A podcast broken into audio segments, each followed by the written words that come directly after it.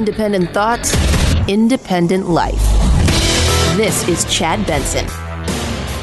This is the Chad Benson Show. My name is Craig Collins, filling in. Uh, thrilled to be here. Chad is back after the holidays. So, this is interesting. The other day, and then actually again um, more recently, uh, today or so, um, we've continued to see more and more Twitter files coming out. And even one of the journalists who talked about it today said that Twitter asked nothing of him. Uh, he talked about how the Pentagon had some special protection uh, that Twitter gave to accounts, and there's a lot of propaganda kind of going on in those accounts. Essentially, Twitter was a propaganda machine for the Pentagon. Uh, that's what the latest part, I think it's part eight of the Twitter files says. And one of the other things reported earlier this week, part seven, uh, exposed a very big connection corporate media can entirely ignored between the FBI and Twitter and how even people wound up working at Twitter that probably still worked, if not uh, at one time worked at the FBI. It's insane the amount of valuable things that have been coming out in the last few days on this. Elon Musk, of course, also asked if people thought he should quit uh, Twitter. And so, even though there's significant things coming out and journalists saying that they're not being told to tell a story a certain way, to provide a narrative uh, that they don't see within the stuff that uh, Twitter is providing to them, mainstream media is doing this. I have a bunch of headlines. Twitter users say Elon Musk should quit. That was the New York Times. How Elon Musk destroyed Twitter and how to save it. That's Washington Post. Elon Musk actively searching for a new Twitter CEO. Sources say CNBC and CNN. After Twitter users voted to oust Elon Musk as CEO, he wants to change how polls work. Those are the things that they're talking about. How is that more important? Right now. And honestly, I never thought I'd talk about a social media company or platform as much as I do these days. But how is that more important than the stuff we're learning, the stuff we're seeing, the assumption of compliance that so many different government organizations, the FBI, the Pentagon, whoever it is, uh, just had of this social media platform. It's it's insane. And I actually I'll say this: I think that when everything is is over, however many more Twitter files there are to be had and shared, that at some point, society, much like the Hunter Biden story, eventually became agreed upon as true. It's not till, still reported on a lot. That's sh- certainly true. And when and if uh, Republicans actually get in office and start investigating certain things, well, they they will get in office, but start investigating these things. I think it'll be interesting to see how much mainstream media coverage it gets then. But I think when all is said and done, Elon Musk buying Twitter will be one of the more significant things um, to happen in the world of social media and its connection to government. Um, because just think of it this way, and then I'll move on. How unique of a situation it took for us to get where we are, for the transparency that we're gaining to have been possible.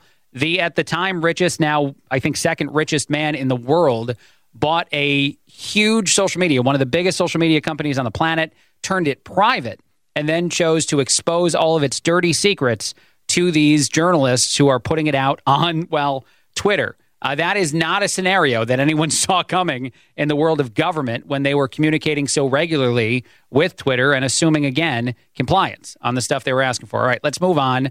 Uh, something else that's a big deal out there in the world, I've been talking about it for the last day or so, is this ridiculous $1.7 trillion spending bill and the way in which it's been executed, or the way in which the government has ex- assumed that the politicians themselves can even effectively do this. And I know there's a whole lot of politicians who don't care. They have no intention of reading it anyway. Their team is in power. Uh, their team provided it to them, so they're just going to sign their little name on it.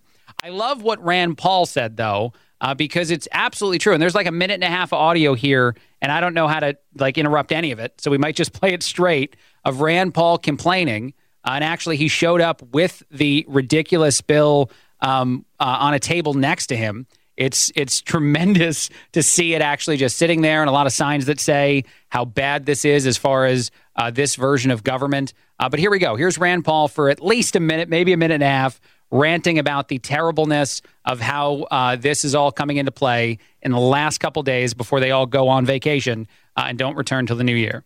I brought with me the Omni, 4,155 pages. When was it produced? In the dead of the night, 1:30 in the morning when it was released. Now, people argue that it's conservatives' fault. It's you don't have the Christmas spirit. Somehow you're holding up government. well, whose job is it to produce this? The people in charge of spending. The people in charge of both of the parties. When did they know that this would be necessary? Well, it's in the law, September 30th.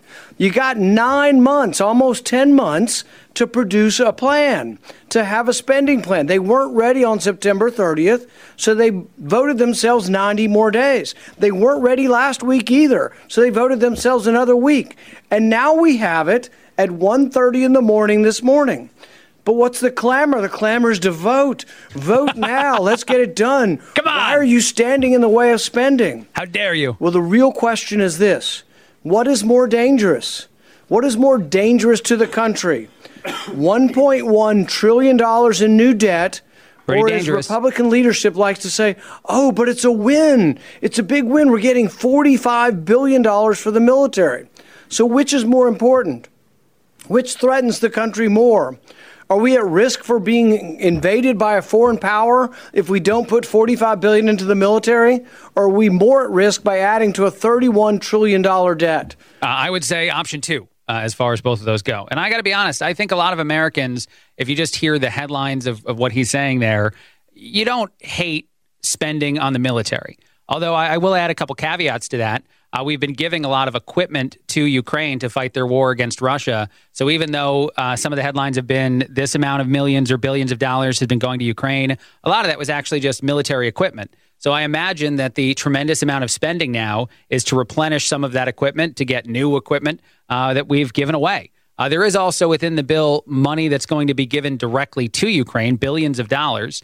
And I guess that's probably why Vladimir Zelensky, the president of Ukraine, will be here in the United States today. Um, I think it's interesting though because I know that, and I'll say this because I always, I, I always waver a little bit on this topic, not in my conviction, in my take, but just in the idea that a whole lot of people, myself included, want to see Ukraine beat Russia.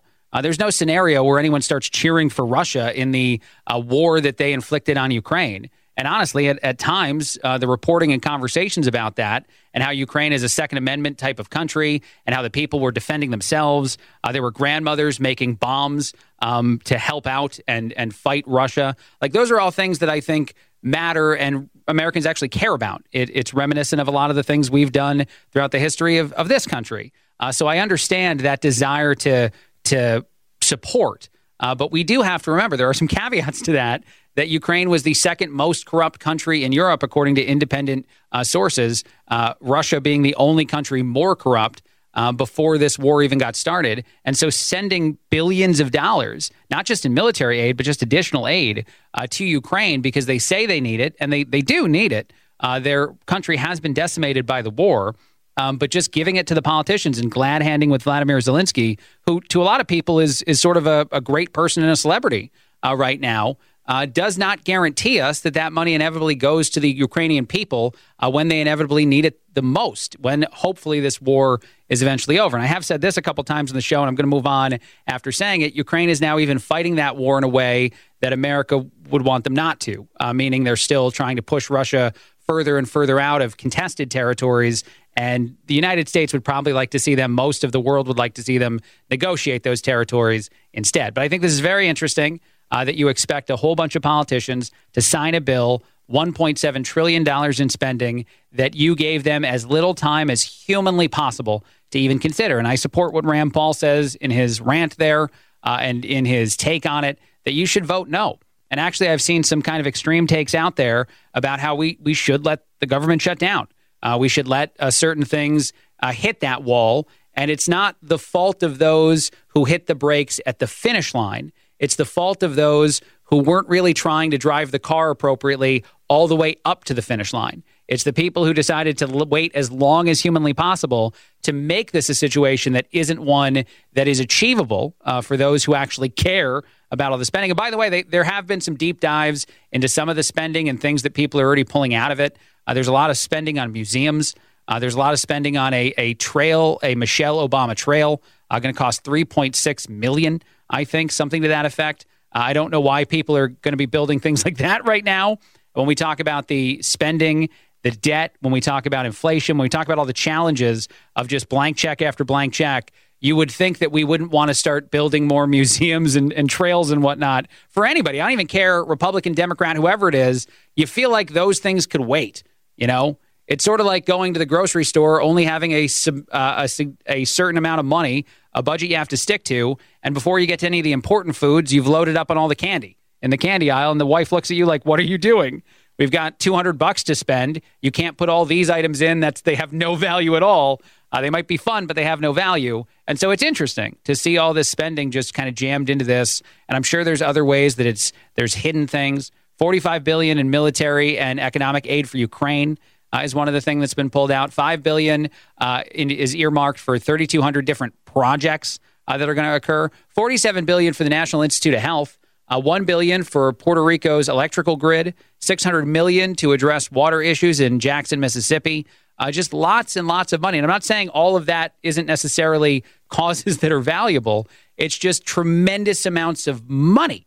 Uh, and the way in which that money then gets exchanged, moved, uh, turned around is another very interesting thing, especially when, again, you include Ukraine. When you talk about Vladimir Zelensky and the way in which the United States has, to many people, maybe utilized Ukraine in some of that money laundering stuff that so many believe happens out there in the world and happens within our country. So it, it's a unique set of circumstances to all happen right the way that it is, uh, to say the very least. Uh, I do want to play one other quick thing, and then we'll take a break. Uh, this is Tucker Carlson talking about how much of a sham the job numbers are. Uh, so the Biden administration has been very proud of the fact that they've created a whole bunch of jobs. They brag about it a lot. Uh, Tucker says that there's some organizations that have looked into this deeper, and uh, yeah, the numbers are way off. Uh, it is way over. If you're playing the prices right, you definitely went over. You definitely do not win both showcases. So, on the basis of that and other factors, they won. They now have control of the Senate. And now we get to learn the truth. A million new jobs, really? The Philadelphia Fed decided to check those numbers, and they found the U.S. economy did not add more than a million jobs Whoopsie. in the second quarter of this year. Instead, the net addition of jobs was about 10,000. What? So that's less than 1% of the job growth the administration claimed. That's not a rounding error. That's not a minor math mistake. This is a country that supposedly sent a man to the moon. We can do math, right? This isn't like thinking you had 100 bucks in your pocket and finding out you had 85. This is No, it's like thinking you had 100 bucks in your uh, pocket and finding out you had basically no dollars, no no money at all in your pocket. I do like that. I'm not sure that I love the Tucker Carlson we supposedly went to the moon moment. I don't think he's trying to say we didn't go to the moon. Uh, but if we can't do math uh, well enough to get to uh, 10,000 instead of a million in the jobs world, then I guess he could doubt just about anything. A quick break, a lot more. Craig Collins filling in on the Chad Benson Show.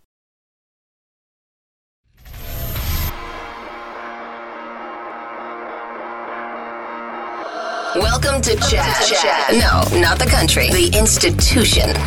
The Chad Benson Show. This is the Chad Benson Show. My name is Craig Collins, filling in. Glad to be with you. Lots of stuff to talk about. Uh, I saw this uh, poll that came out. Two thirds of Americans, of parents, are jealous of their uh, kids' childhoods. Uh, that's pretty interesting. It makes sense, and a lot of people probably feel that way. Uh, one of the big reasons why people are jealous of childhood is because of how easy it is to make friends uh, when you're a kid. It's something that definitely is a lot harder as an adult, probably because of the technology we all use today, how we're not as connected uh, or as we're actually way too connected, let's say online, uh, to feel so comfortable chit chatting with people in public.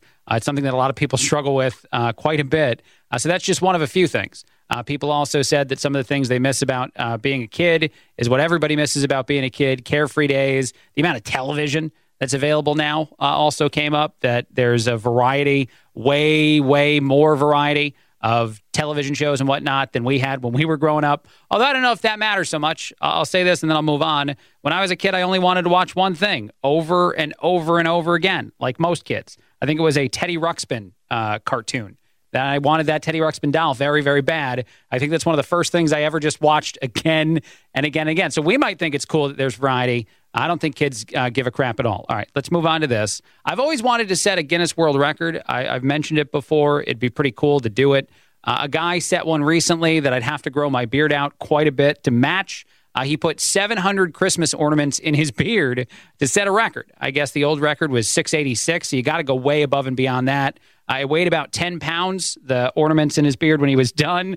Uh, but he was very proud of himself. Put a photo up on social media, smiling with all the different decorations uh, hanging from him.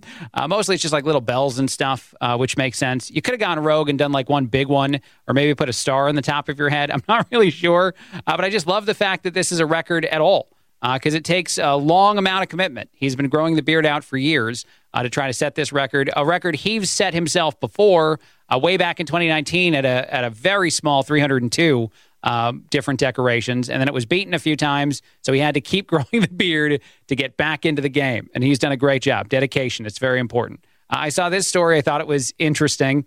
Not sure exactly how to talk about all of it on the air, so we'll do it the delicate way. And then luckily, we got a break coming up in just a bit. But this is being shared all over the place. A guy went into a hospital in in France, and he was complaining about pain. And when they took a look, apparently he had something well uh, lodged in a place that you shouldn't have things lodged. But what was actually there was probably the bigger reason that this story has gone viral. Uh, the guy had a World War One explosive again in a, a place the sun doesn't shine, a place you should not uh, put stuff. Uh, so they actually had to call a bomb squad in to help them before the doctors then could remove the thing. I wonder what kind of conversation you have at every stage, like every profession in their break room dealing with this individual and this story. The doctors haven't seen anything like this before. Uh, one doctor was quoted in a news story as saying, We've seen certain stuff apple, mango, uh, can of shaving cream uh, before, but we've never seen a potentially active explosive. That's new uh, for us. And then actually, even the Bomb Squad people, I wonder how they chat at their lunch break about how that's the first time they've ever been called to a hospital to deal with a situation quite like that. Uh, by the way, those experts, the the bomb people, uh, they said there was very little risk of that uh, explosive going off inside the guy. That is a phrase they said. So that's out there in the world. Um, one question haunts a lot of people, myself included, and I don't want the answer to it. Why was that thing where it was? How did it get there? How did it get there? How did it get there? I would say that over and over again. But again, if I was anywhere near that dude, I would not want an answer out of that question. And look at that, out of time on the segment. Can't talk about this anymore. Uh, it's out there all over the place, though. So if you want more details, you can look yourself. A quick break, a lot more. Craig Collins filling in on the Chad Benson Show.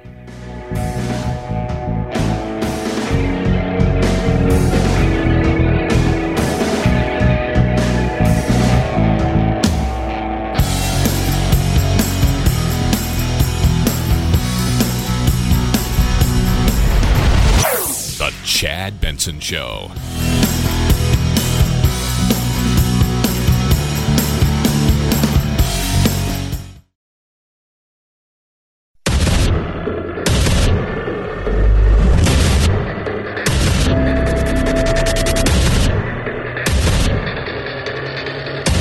Independent thoughts, independent life.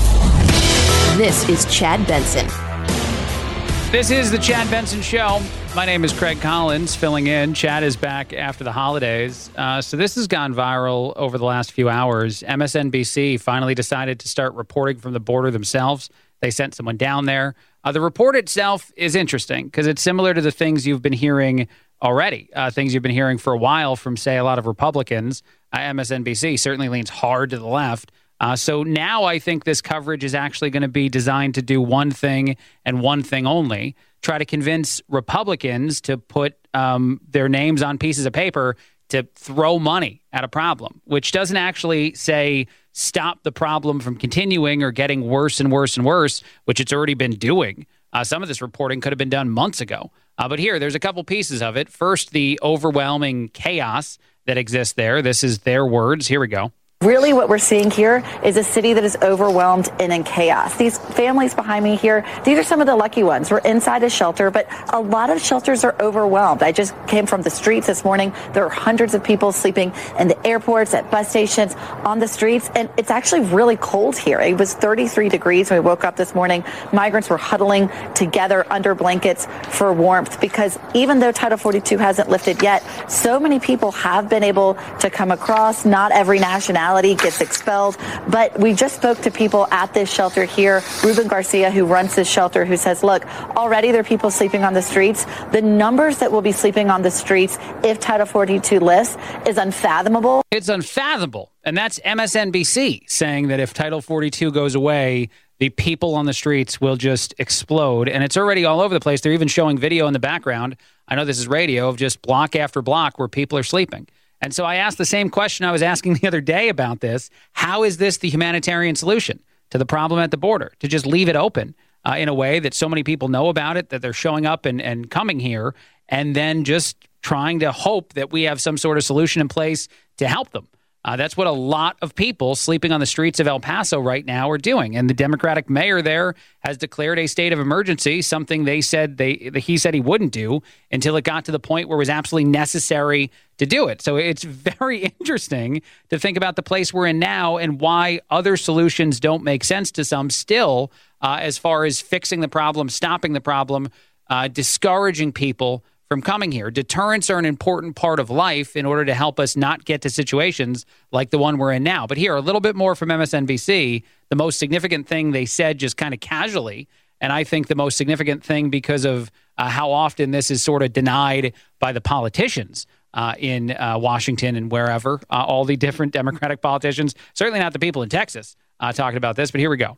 We were even able to see, as of last night, a lot of migrants just crossing, and migrants I spoke to this morning saying they haven't had any interaction with U.S. immigration authorities. They just walked right in. They just walked right in. No interaction at all with any sort of authority. Just, hey, uh, we're here now. We're on the streets. And there's a lot of other people uh, here on the streets, too. And what are we supposed to do? I guess we're just going to just sleep here until someone tells us what else uh, we're supposed to do.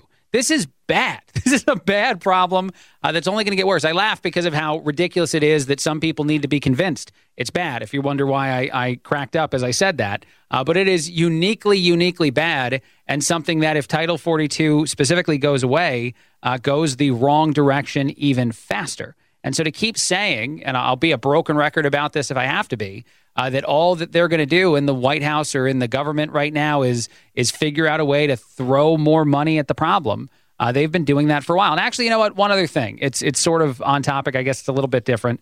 Uh, I think that this is a great example of how this administration has operated in so many different ways. Uh, you take a situation that's already sort of a problem, and then you somehow figure out a way to pour gasoline on the problem to make it exponentially worse. In the case of, say, inflation, uh, our supply chain issues, all the different things that caused the financial struggle that the last couple of years have been trying to recover from the pandemic. Um, to decide to go after oil and gas energy at that time is to try to, you know, just throw a match and see what else uh, happens because that's the absolute wrong time if there's ever a right time to attack an industry that can so significantly impact the cost of everything, uh, not just your day to day heating of your home, but everything transportation of product, all those different dollar amounts creep up and up and up. And then you show up at the grocery store and everything you're paying for is all of a sudden twice or three times as expensive as it was a few years ago. Uh, that is adding, um, you know, another set of, of I guess, uh, blocks of wood to the fire. And so this is the same thing that could be happening now. And finally, even places like MSNBC are saying, hey, we sent somebody here. This is bad. Oh, by the way, this is pretty funny. Uh, I hope it's funny to you. It's definitely funny to me. The reason that uh, President Biden has now said that he's not willing to go to the border because it's changed. It's been that it's ta- it's challenging, it's difficult. You can't figure that kind of thing out easily. Uh, now the reason he's not going, according to some, is that he doesn't want to create a traffic jam. You know, because when the president goes places, uh, you got to bring your whole uh, uh, situation. You got to bring all the different uh, vehicles that get you around, that get all your people around, your caravan. And when you do that, all of a sudden, well, people can't get around so easily. I don't know if traffic is the biggest of concerns in places like El Paso, where there are people sleeping on streets throughout the city uh, and they need help. And honestly, if there's no better demonstration, I said I was done, but I can't be done. Now I'll be done after this. If there's no better demonstration that politicians did need to start, say, sending people to sanctuary cities, to places that uh, claim that they are welcoming and open and anyone can come, and, and don't worry, we have the resources to help.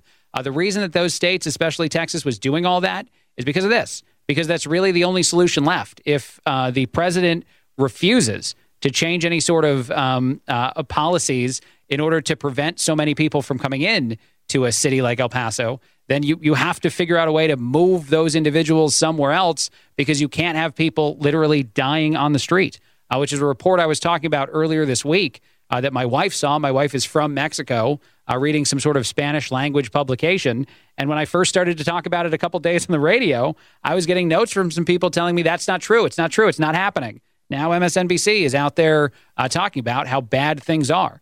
Uh, so whether or not it's happening feels like every single day there's more and more of a of a uh, reason to believe all of that reporting. All right, here let's go to this. Uh, this is Dr. Anthony Fauci. Uh, just quick, a little bit of a reaction from him. A question he's asked about um, all the people who who idolize him, who celebrate him. I love a part of what he says here uh, because, and I'll, I'll, say this. I'll put this out uh, honestly. I haven't always been a person that that uh, attacks Fauci as much as others do. I actually really don't think that the problem was Fauci himself. And what I mean by that is that, of course, the things he said, the way he carried himself, when he believed to be science come to life as a human being, all those are problems. But it was really the platform he was given. And whether that was by the media, uh, by whatever politicians it was that propped him up, uh, he gave a unique set of, of suggestions if they were fact, and they were not fact. And then he got fairly full of himself uh, in the process. A lot of, I think, people would probably do that, behave that way. And that's why you don't just hand the platform or hand the powers of, say, the presidency off in certain situations to others. Uh, but here's what Fauci said about those who idolize him. It's nice that some people, you know, idolize me and put me up on a pedestal, but I don't get impressed by that. I no, he's not impressed by it. It's not something that I care. It's nice when somebody puts me on a pedestal. If I walk into someone's home and up on the mantle is a big giant photo of me with some candles around it, that's nice. That's cute. I feel good about that. But honestly, it's not important. that's insane. Uh, and I know he was trying to say the humility version, the the no, no, no, no. I don't I don't care about how much people like me or not. That's not what's important. What's important is is telling everybody how to live their lives correctly uh, according to my my and then actually my other favorite part about Dr. Fauci uh, for those who very much have seen him from the beginning as someone who probably shouldn't uh, be as as big of a focal point for so much of the coverage as he was. But my other favorite thing about him is just how he's unwilling now to admit any of the things he said was were wrong uh, even as data and whatnot comes out demonstrating that they were. Uh, whether it's things about masks, whether it's things about the vaccine, uh, there's so many different moments where someone could literally confront Dr. Fauci, and some have, uh, with some of that information, or even just a simple question like, Do you regret anything you've done uh, during your time uh, working in government? And Fauci says no. Uh, it's the arrogance in those moments, too, that really, I think, gets to so many people because I think it creates a person who does have one set of beliefs and is unwilling to, to even factor in other ideas, even when other people who've had uh, valuable positions, let's say in medicine within our government, are saying very different things from a Dr. Fauci. Uh, one last thing, and then I'll take a break. I thought this was interesting. Fingerprint images may now be able to predict whether or not uh, someone would be um, psychotic, uh, whether or not it could predict things like schizophrenia. Uh, these are valuable, I guess, as far as doctors are concerned. Uh, the results suggest that it is a, a diagnostic tool to take your fingerprint and then to look at it and see, hey, wait a minute, you have signs with 68% accuracy, by the way, if the, re- uh, the right thumb is the finger used. Uh, 68% accuracy as to whether or not some of those things are, are potentially possible. I'm sure a whole lot of people who just heard me said that got really scared of the idea of, say, the government asking for your fingerprints because they want to make sure you're not crazy and then telling you whether when they look at the fingerprints, up, oh, nope, you're one of the crazy ones. Sorry, we're going to have to do this. I'm not saying that's what I'm seeing in this. I just I know I'm hearing that narrative from some of my friends that I I would talk to about this. Uh, but how interesting, at least that some scientists are claiming uh, that they can figure out, and I think this is out of Barcelona, by the way, it's not here, uh, that they can figure out whether or not you'd be susceptible to certain things. So everybody who does palm reading, they might be onto something, is essentially what science just said. Uh, so go ahead. Next time you're somewhere and you see uh, a psychic, uh, just try it out. I'm not saying it's definitely correct, but I guess if they're using the right uh, algorithms, 68% of the time, it works every time. Quick break, a lot more. Craig Collins filling in on The Chad Benson Show.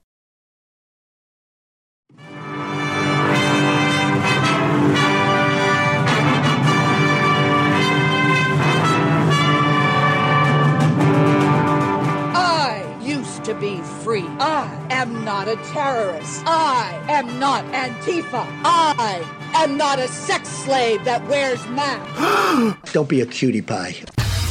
Probably sit around and cook some soups and eat bread and desserts and just get all fat and sassy. You're ruining my life, man! Yeah, you haven't seen anything yet. You're listening to The Chad Benson Show. This is The Chad Benson Show.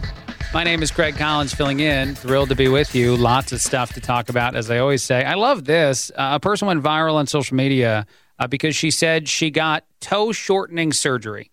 She got a toe shortening procedure. Uh, she put up pictures of her feet because, of course, on social media. And a lot of people said that she now looks like she has gremlin feet. They don't look like human feet. Uh, I don't know why uh, this person, who, by the way, is from Florida, I don't know if that's shocking to anyone, uh, thought they needed toe shortening surgery specifically. Uh, but sometimes I feel like what happens in our society now, and probably always did, but maybe got even worse now, is like you look at some part of you, uh, some part of your body, and you wonder how um, you know you've ever lived with yourself this way and how how easy it would be to just have it changed. And so you go in and you tell some doctor hey i need to have uh, toe shortening surgery. My toes are way too long.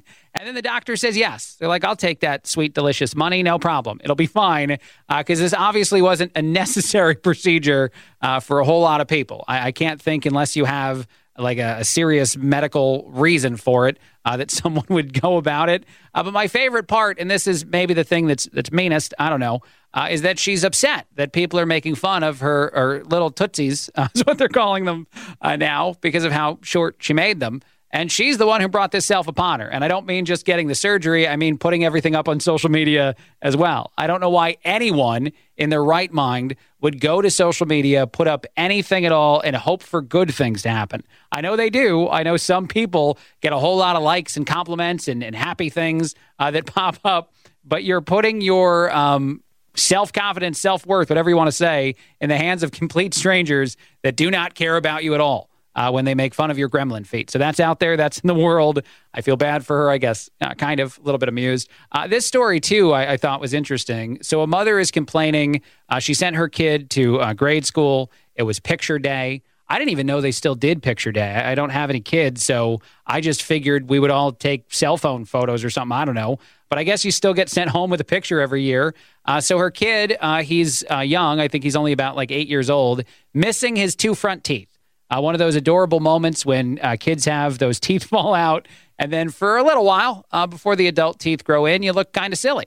Um, so mom is upset that he took the photo, he did the big smile, and some photographer so- decided to Photoshop in uh, teeth so that they weren't uh, missing. This happened in California. I would be mad too. Like I, I get what the woman's saying about why why did anyone decide to do this without even asking my permission, just throwing the teeth in there. I don't know what photographer thought that like, well, this is an important photo. Let's go ahead and add some teeth because it's way better if you have a crazy photo of you as a kid that you can show off for years and years and years. I remember I had one when I was in second grade. I wasn't missing any teeth, but for some reason, right before the photo was taken of me, I did the eyebrow up like the rock move. And I don't even think the rock was popular then. I just did it. It just sort of happened and it became one of the favorite photos of me for my family. Uh, my mother would tell girlfriends about it, how you needed to see that photo of me in second grade. So I feel like the mom is most upset because she lost out on the opportunity to embarrass her child for the foreseeable future when he is an adult. Uh, and also, I guess, because they, they do have another photo of him,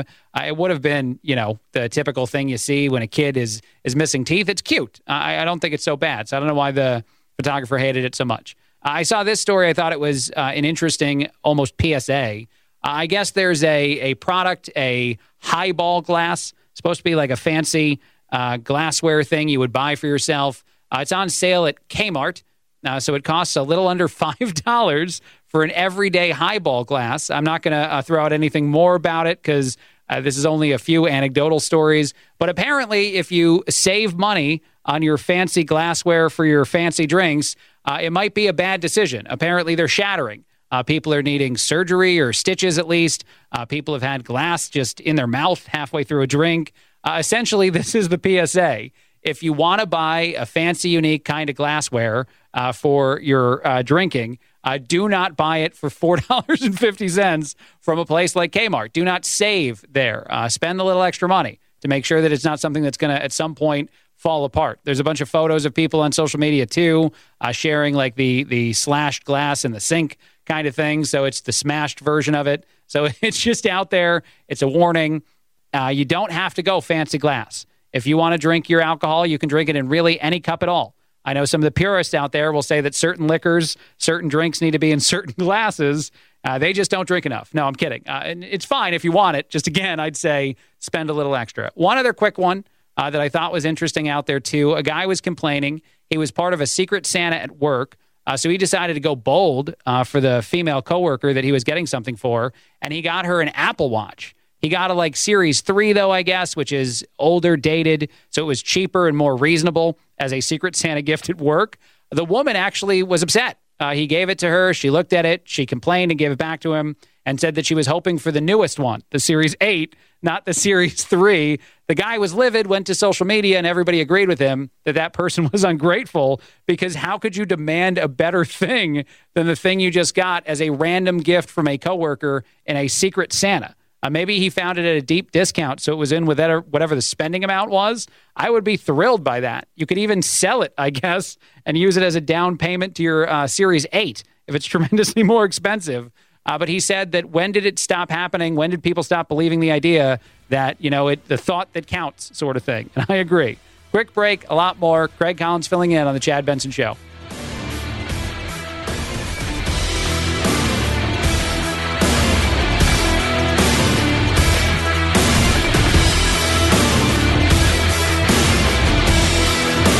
This is The Chad Benson Show.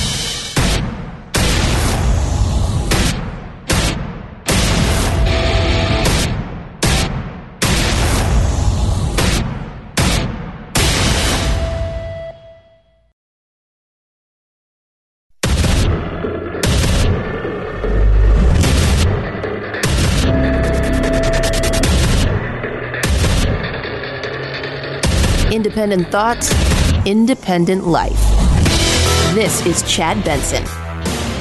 This is the Chad Benson Show. My name is Craig Collins, filling in. Thrilled to be with you. Lots of stuff to talk about as always. I thought this was pretty funny, though. Uh, Lisa Kennedy, uh, Fox Business's Kennedy, uh, opened a segment talking about the Stanford list of banned words uh, in pretty good fashion, um, making quite a few jokes, including even celebrating the fact that her alma mater uh, beat Stanford this year in football. But I want to play a little bit of this because not only is the list ridiculous and have people continue to react uh, so significantly to it. Uh, but there's so much mockery in here that I just couldn't handle at least giving you a taste. Darling, do you call yourself an American?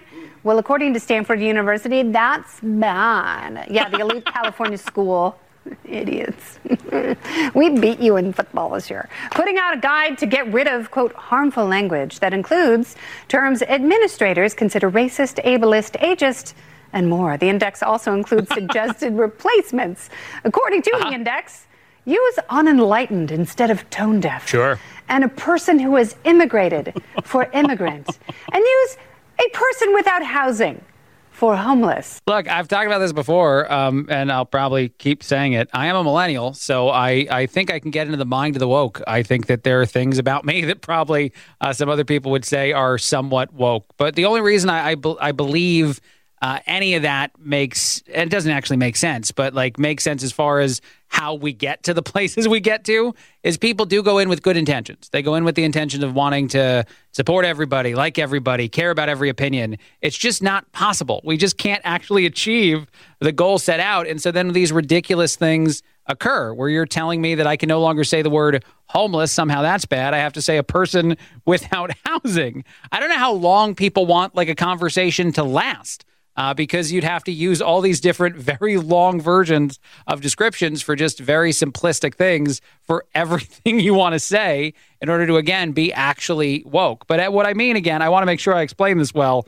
I don't want anyone to hear this and be like, "Whoa, that guy who fills in for Chad sometimes says he's a woker. He's he's uh, killing people or whatever it is, uh, eliminating people on social media. Um, uh, not killing them, uh, but you know, uh, canceling them. That's where I was going. Um, what I what I mean by that is that I, I do think at the end of the day, if there's any young person you know in your life that you have conversations with uh, that is adamant about all these different things that seem silly and ridiculous and unnecessary in society, they have some good intention somewhere in there. Uh, it's just been destroyed uh, by all these other things that they have now, these expectations that everyone just listens to them. That whatever they want, whatever they think is what matters, and nobody else's thoughts matter as much as theirs do on anything. Uh, so that no matter what you say or how you say it, uh, the job of someone else is to appease you, uh, not the other way around. All right, let's play this. This is a little bit of audio from Karine Jean Pierre, uh, the White House uh, press secretary, uh, talking about people just walking across the border. Uh, something we're seeing, MSNBC, one of the many places showing us that. Um, she obviously is going to tell us that's not that's not a thing. That doesn't just happen. It is not that simple. It's not just that people are walking uh, across uh, across the border. We were even able to see, as of last night, a lot of migrants just crossing, and migrants I spoke to this morning saying they haven't had any interaction with U.S. immigration authorities. They just walked right in. They're just, they're just here now. Uh, but that's not a thing. That doesn't occur. And what we need to do is just make sure to cut as many checks as possible to make this whole uh, situation go away. Uh, again, I don't know if I, I, need to talk about it uh, time and again on this show, but I, I feel like I have to uh, just because of how important this story is and how little it seems to be something that matters to a, a large majority of our press here. Uh, but the the problem with the border right now is only getting worse and worse and worse. And those reports, those uh, demonstrations of just how easy it is to get across, uh, of course, I think will have value to anyone that's contemplating coming here. Uh, and that's something they were saying about uh, Republicans a little while ago, by the way, is that even talking about it, even saying how easy it is uh, to get it done is, is likely to make things worse, not better. Uh, what actually fixes the problem is, I don't know, fixing the problem, is figuring out a way in which you actually decide uh, to care and not just continue to wait and try to avoid uh, this issue as much as humanly possible. Uh, I want to keep talking about Elon Musk a little bit just because it's it's hard not to as well today. Uh, the fact that he put the poll up and said that he'd step down from Twitter, and then if a lot of people voted a certain way, of course he actually would do it. Uh, that definitely happened. Uh, and a lot of people, I think, assumed that Elon would know that. A lot of other people thought, ah, maybe he just did that by accident. But he's now responded a couple more times uh, to that poll he put up on social media, uh, saying that when he finds the right person, uh, he will step down. He will keep uh, control of software and server teams in order to have, I think, control of some of the more important things that happen at Twitter. Uh, but even just the way in which he's been handling, say, uh, putting mass different things that people can vote on up on his social media platform, it, it does seem valuable. Uh, he even had a tweet up, I think, yesterday about the $1.7 trillion omnibus spending bill and whether or not people should actually uh, tell their, their representatives to vote against it. Should Congress approve it, yes or no? What's interesting about that one and it's got um, a very small amount of time left, I think, where people can still vote on it, is that it's overwhelmingly no. And so if Twitter is capable of getting a consensus opinion from the public on anything, uh, this one seems to have more value than even the should Elon give up Twitter one. Uh, because two and a half million people voted, not a whole lot of people, I guess, uh, but it's overwhelmingly a no. And so, if what the people in Congress, what the people in power are doing, doesn't represent what the American people want, how do we fix that system? How does that system change? What about it gets better? Uh, he also did say, by the way, in a tweet following the um, the poll itself, I'm in favor of small spending bill to keep us running, but common sense suggests that it will be at least uh, an amount required through the holidays. Uh, I wish, and I believe this too, and I think a lot of people do, that the government would operate in a way where they just fund the little things. They don't see these big budget fights as opportunities to cram in as many additional spending options as humanly possible to do all the things they shouldn't be doing, uh, you know, in ways that are hidden from the American people. But I just, again, I, I really am moved more uh, than anything by Elon Musk's desire, and moved might be a little bit strong of a word, to actually continue to use uh, Twitter as a hive mind platform. And I think the only real mistake he's making, uh, and then I'll move on from this topic, but I do think the only big mistake he is making is putting all these up on just his own account. He's got over 100 something, 120 million uh, people. Uh, but there should be a way for everyone who just logs into Twitter to answer a poll, uh, to not have to go to any one specific account to do it. Uh, that's something they should be working on. And then he can publish the results of those polls, or you can even see them as you go because uh, that would make this even more interesting, I think, as a social media platform to so many.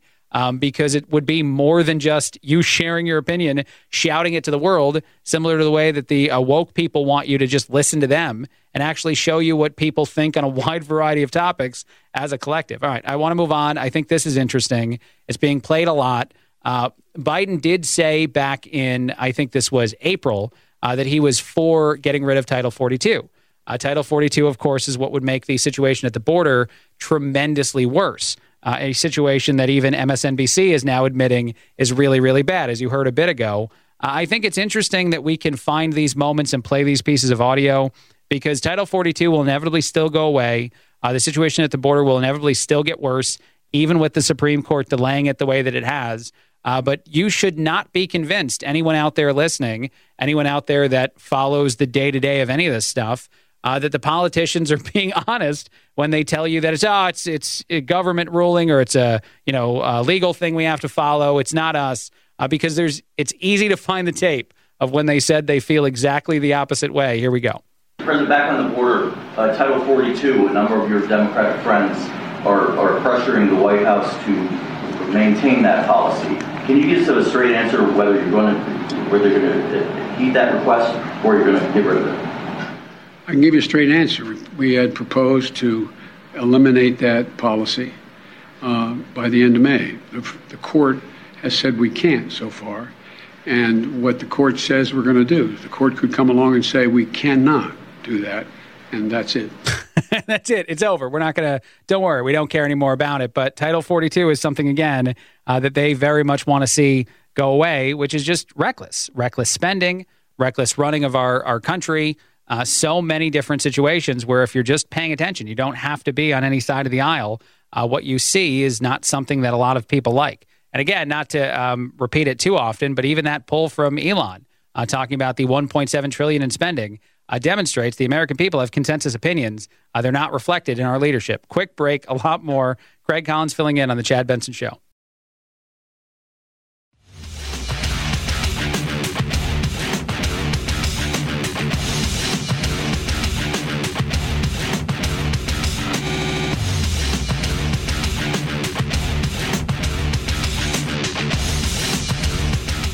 Do what you know how to do.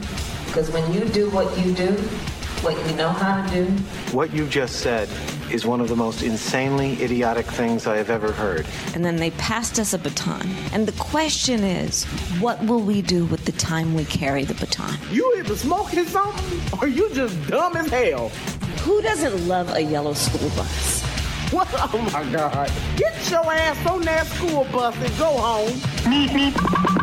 I call myself a joyful warrior. The Chad Benson Show. That's right. This is the Chad Benson Show. My name is Craig Collins, filling in. Thrilled to be with you. Lots of stuff, as always, to discuss. Uh, one in five young people are in debt. Uh, not just in debt, but actually in debt that is in collections. Uh, 18 to 24 year olds uh, in uh, a lot of different communities are actually struggling this with this quite a bit. Uh, Americans across the board are actually struggling with credit card debt as well um, because, well, things have been kind of tricky for quite some time. I wonder if an aspect here, and I'm not trying to say that the uh, young people themselves are excusable in being in debt that becomes uh, debt that's in collections. Uh, that's bad money management. We all know that. Uh, but I wonder if one of the problems here is the whole student loan thing and how crazy it's gotten. And what I mean by that is not just that the uh, cost to go to college is insane and that a lot of young people will sign uh, documents saying that they're going to give back a tremendous amount of money and then they major in things that do not make that money in lifetimes. Uh, but it's not just that; it's even the the policy making, the policy decisions of this administration to try to mass forgive uh, student loan debt. I wonder if people will just start to expect that, like someone that's uh, going to go to excuse me, going to go to school in the next few years, or someone that's getting uh, a whole bunch of credit card debt. Uh, maybe they think, hey, if we're all doing it, uh, the government will eventually forgive it. They'll just throw money at this problem. Uh, but one in five young people have uh, debt that is actually in collections, which is the uh, worst kind of situation to find yourself in in the world of finances. Uh, just quickly, I should mention this, and I'll mention it, I guess, uh, more throughout the day today. Uh, but there is going to be a historic blizzard throughout most of the Midwest. this is likely to cause a lot of different headaches for people that are traveling for the holiday season because one of the places hit uh, potentially fairly bad by this storm will be Chicago. Uh, Chicago is obviously a place where a lot of people fly through if you're not actually flying to. Uh, so I think there's already been delays and, and canceling of flights and people dealing with problems at airports uh, throughout the country. Uh, this is likely to to only get worse over the next few days. I don't know if anyone will try to travel a different way, uh, say by road uh, through the blizzard. Uh, that's not advised for anyone traveling in certain areas throughout our country. But it's just it's just interesting to me again uh, to see that we're already dealing with all these flights, these cancellations, and whatnot. Um, because people do often ask for a white Christmas, and a lot of places you're definitely going to get it. Uh, you're going to get it at a cost that's probably pretty significant. Um, probably still worth it. I don't know. As you're sitting there without traveling anywhere and just uh, being home, uh, maybe it's not all that bad uh, for those who decide to skip uh, that kind of travel. Uh, I saw this story out of the UK uh, that apparently there is an ambulance strike going on right now, that ambulance workers are refusing to, to go to work, which is causing some unique challenges and problems there. Uh, so you have uh, television stations that are actually telling people to not play contact sports for the next few days until this strike is over. Uh, you actually have the uh, government itself telling people not to drink, which I love. I love that one. Hey, guys, look, the ambulance, they're striking. They don't want to work. They're not really available. So this is what we need you guys to do. Uh, someone even said stay indoors, uh, which sounds very similar to the reaction to the pandemic. I'm not sure that people will love that. Uh, but don't do crazy stuff. No, no um, football game during the holiday season. Uh, don't do anything like that. And please, if possible, just uh, don't really drink at all because we know those are the ones who get injured and wind up in the ambulances. I'm not even saying like it's inaccurate information. Uh, and if there was an ambulance strike in my own community, uh, I might even follow some of those tips. They're just kind of crazy tips to be thrown out there as a solution to that problem. Uh, I saw this story the cloud might run out of space. Uh, we all send all our stuff to the cloud. Everybody's got uh, stuff in the cloud. I have a friend who thinks the cloud is actually up in the clouds, which I love a lot. Every time he talks to me about the cloud, he points upward uh, toward it. And I, I, don't think he knows what he's doing there. Uh, but scientists are scrambling to prevent a global data shortage crisis, uh, is what they're saying. Apparently, servers around the world could soon face a massive data crunch. Uh, thanks to the mind blowing amount of information uh, people digitally store every single day. Uh, I think one of the problems is probably the amount of photos you try to take in order to get just the right one. Uh, if you know anybody that does that, takes like 7,000 photos and then just has, and actually, my favorite thing too, uh, this is a little bit uh, silly, but it's definitely real.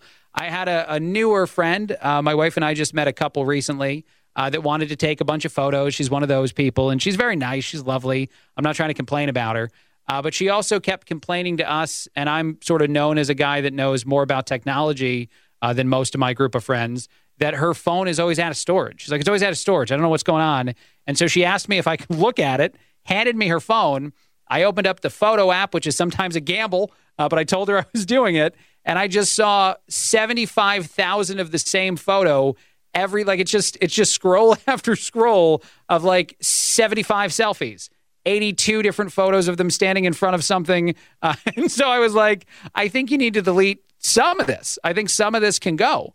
Uh, so maybe in order to solve the cloud data storage problem, uh, we can appoint someone as like the master of, of the data who goes through and deletes a lot of the same thing over and over again that I bet you a whole lot of people have. Uh, but I, I just loved it. She was so kind of nice and friendly about the fact that she couldn't figure out why her phone was out of data or out of storage all the time. And her husband, who I, I think probably should uh, wind up uh, helping out a little bit more in this situation was talking about how, well, I guess we just got to get you a new phone. We just got to buy an upgrade, get you another one. Uh, no matter what phone you get, no matter what situation you choose, uh, someone who never deletes anything off their phone is going to fill it up. That's going to be a part of the problem. Uh, but I think this is interesting, and I think that we'll we'll see. I guess if everyone has to start um, rationing their storage, I'm sure chip issues and whatnot are probably also a problem there uh, too. Uh, just real quick, one other thing that I'll mention now, probably get to a little bit later as we're just up against a break. Facial recognition, recognition software was used in a unique way by Radio City. Uh, this is a story that's all over the place. I'll tell you exactly what happened, how the Rockettes were involved. If you thought your face was ever going to be used uh, in a situation where you're going to see the Rockettes, uh, if you thought that could never happen, actually, guess what? It has. More details next. Craig Collins filling in on The Chad Benson Show.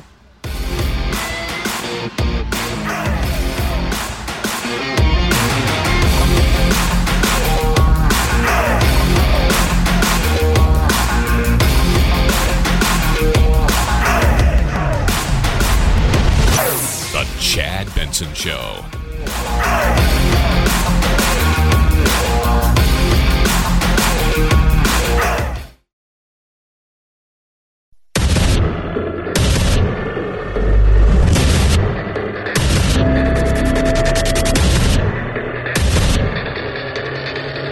Independent thoughts, independent life.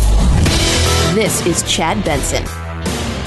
This is the Chad Benson Show. My name is Craig Collins, filling in. Thrilled to be with you. Lots of stuff to talk about. Uh, some probably won't find all this funny. They might find it even a little bit uh, odd, uh, but certainly others will find this pretty amusing. Uh, Rand Paul has put out a brand new version of "Twas the Night Before Christmas." Uh, he actually goes with "Twas the Week Before Christmas," and he's talking quite a bit about the omnibus, the ridiculous $1.7 trillion spending bill uh, that politicians have been given almost no time to read. Here, let's play a little bit of this. 'Twas the week before Christmas, and through the Senate and House, not a creature was stirring, not even a mouse. The earmarks were hung by the chimney with care, in hopes that St. Nicholas soon would be there. The senators were nestled all snug in their beds, while visions of pork danced in their heads.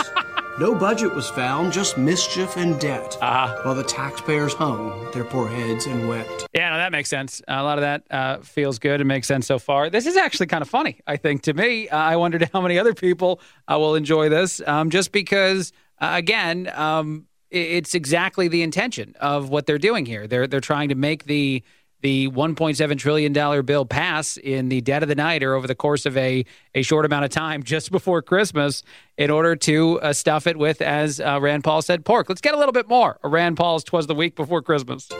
When out on the lawn there arose such a clatter, senators sprang from their oxygen. What was the matter? Away to the window they flew like a flash, tore open the shutters when they heard the word cash.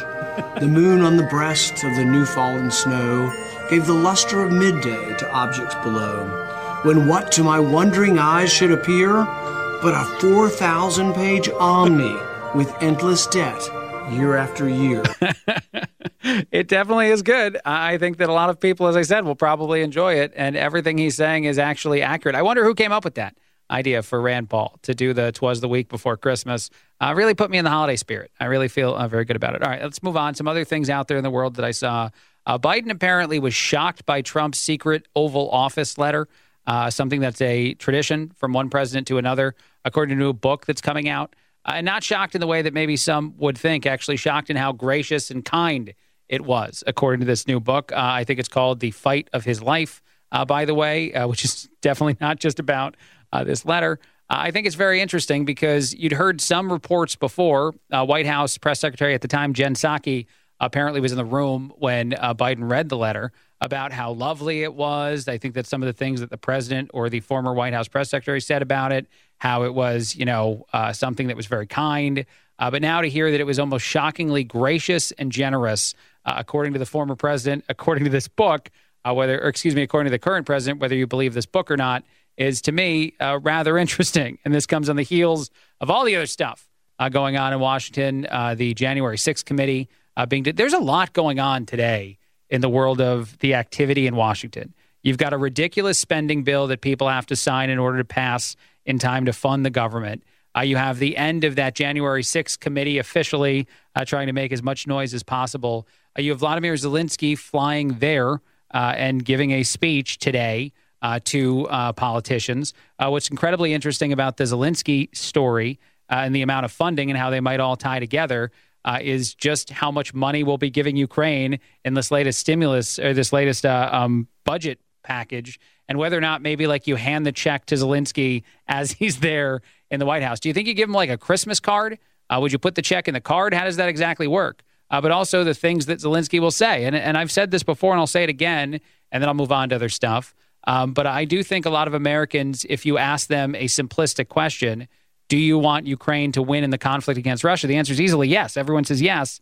Uh, but then as you let that conversation evolve, uh, grow from the simple to the more uh, difficult things, uh, do you trust Ukraine to use every dollar we give them appropriately uh, for the people of Ukraine? The answer is probably no uh, for a lot of Americans who know how corrupt that country is. And is it necessarily a good idea to just be writing these blank checks all the time? A lot of people are going to probably say no to that uh, too. I I saw this story, and it's certainly a lot of places about Trump's tax returns. Uh, and I think the New York Times has a big write up about it. Uh, you know what's interesting to me, though, as far as the New York Times article goes, and I think there's probably still more to come out here. Uh, if you if you even glance at it or read any of it, and I don't know how many people will will choose to do that, Uh, but if you do, uh, you'll notice that for the most part, they're kind of calling it a nothing story. Uh, at least that's my assumption on it. They continue to brag uh, within their coverage that they had a lot of these returns before up to 2017. They didn't have a lot of the returns uh, while the former president was in office. Uh, it does have a headline that he paid 1.1 million in federal taxes uh, the first year he was a president, and then it dropped quite a bit, and there were losses again. Uh, what I actually think is more interesting than even the coverage and the amount of times that the New York Times uh, themselves brag about already knowing this stuff that they're telling us about all over again, but is the amount of Americans who would even even try to to get through the complicated process of this. I actually was talking to producer Phil about this just the other day in general about uh, people, about understanding tax returns, about any of that crap. Uh, it's hard for a lot of us, I think, to to dive into someone else's tax return in general and make sense of all of it, and certainly say.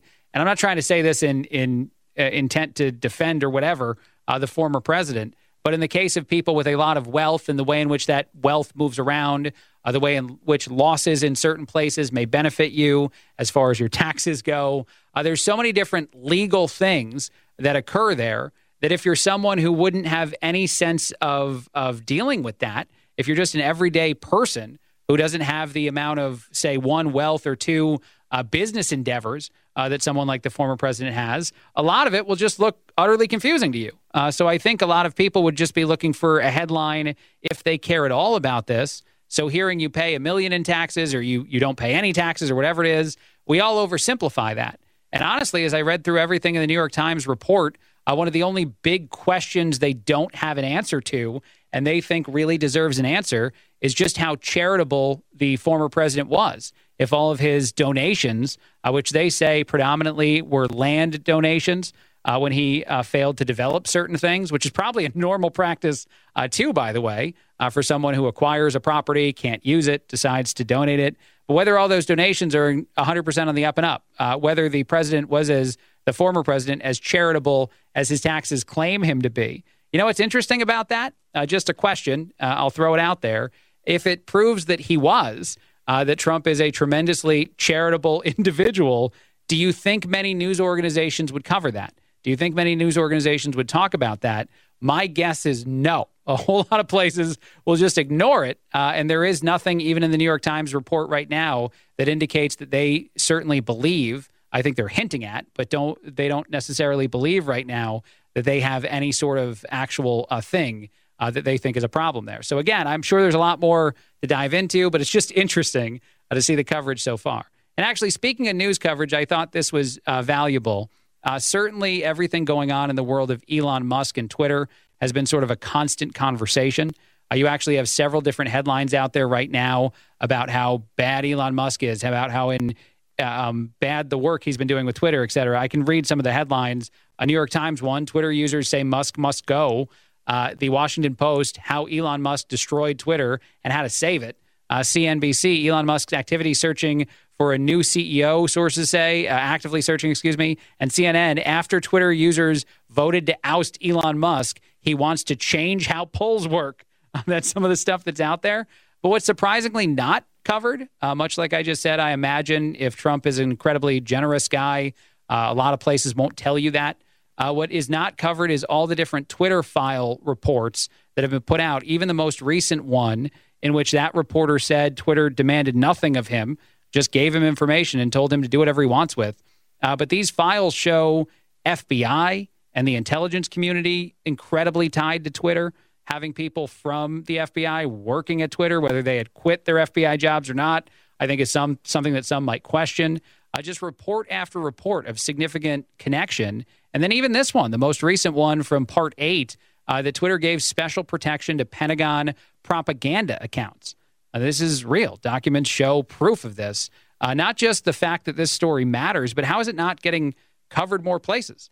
It, it sort of continues to remind me of the weird version of coverage that's happened at the border. And I guess I'll just say this. I know there's a lot of uh, the same topics coming up uh, today. Uh, wherever you're looking for the news, it just feels like these are uh, such big things that maybe that's why they're getting talked about uh, so much. Uh, if you remember when former President Trump was in office and dealt with his own problem at the border and the kids in cages thing, that coverage was everywhere. I turn on my local news at night and see um, the first three stories somehow tied to the border.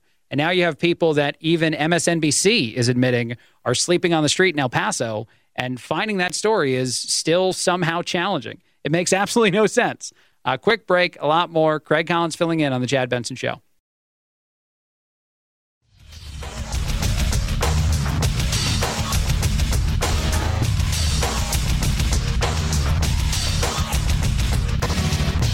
Welcome to Tribal Free Radio. Information over affirmation, facts over fiction. It's ridiculous, and I want you to know that. You call it ridiculous, we call it reality. That's a crock. Real over fake. God help us. You want answers. I want the truth. You can't handle the truth. The Chad Benson Show. Fighting truth decay the American way. This is the Chad Benson Show. Thrilled to have you with us. Lots of stuff to talk about, as always. Uh, just a couple quick holiday things, I guess. Uh, first and foremost, it's going to be pretty bad. There's going to be a lot of snow, uh, a lot of uh, winter weather throughout the uh, Midwest, and that's going to cause a lot of travel issues and whatnot uh, for people throughout the country. But it's not as bad as the coldest place on Earth. I saw that NASA put this out there maybe to make people feel better about some of the cold temperatures they'll be facing. the coldest place on Earth in East Antarctica has a current temperature of negative 135.8 degrees, negative 138.5. Uh, so no matter how bad things get, just remember they could always be worse. You could always be uh, sent off to Antarctica. I love when like my mom or someone used to say that. You know, like the the threat, whatever it is, uh, the joke is like you're going to Antarctica.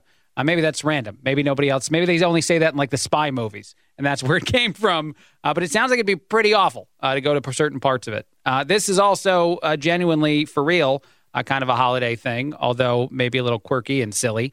Uh, all the different places in the world that have unique holiday celebrations. Uh, some of the most confusing ones include parts of Eastern Europe uh, where you bathe with a carp, a live fish. You put it in the bathtub with you. I don't know what about it is in celebration of the holidays, and I don't know what else is going on there, and I don't want a lot of additional information.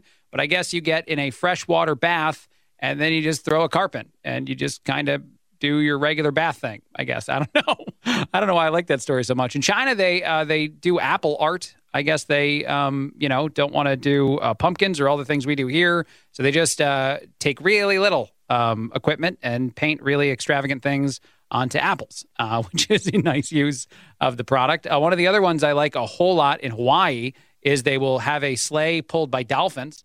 Uh, people can even ride in the sleigh. it sounds like a whole bunch of fun. Uh, it's almost like a, a, canoe, I guess, the sleigh. Um, and I don't know how well the Dolphins are trained, so good luck to you. You might not be going the direction uh, you want, but that's a way to celebrate the holiday there. And actually, in parts of, um, I think it is uh, New Zealand, they actually do barbecues because it's very nice out there.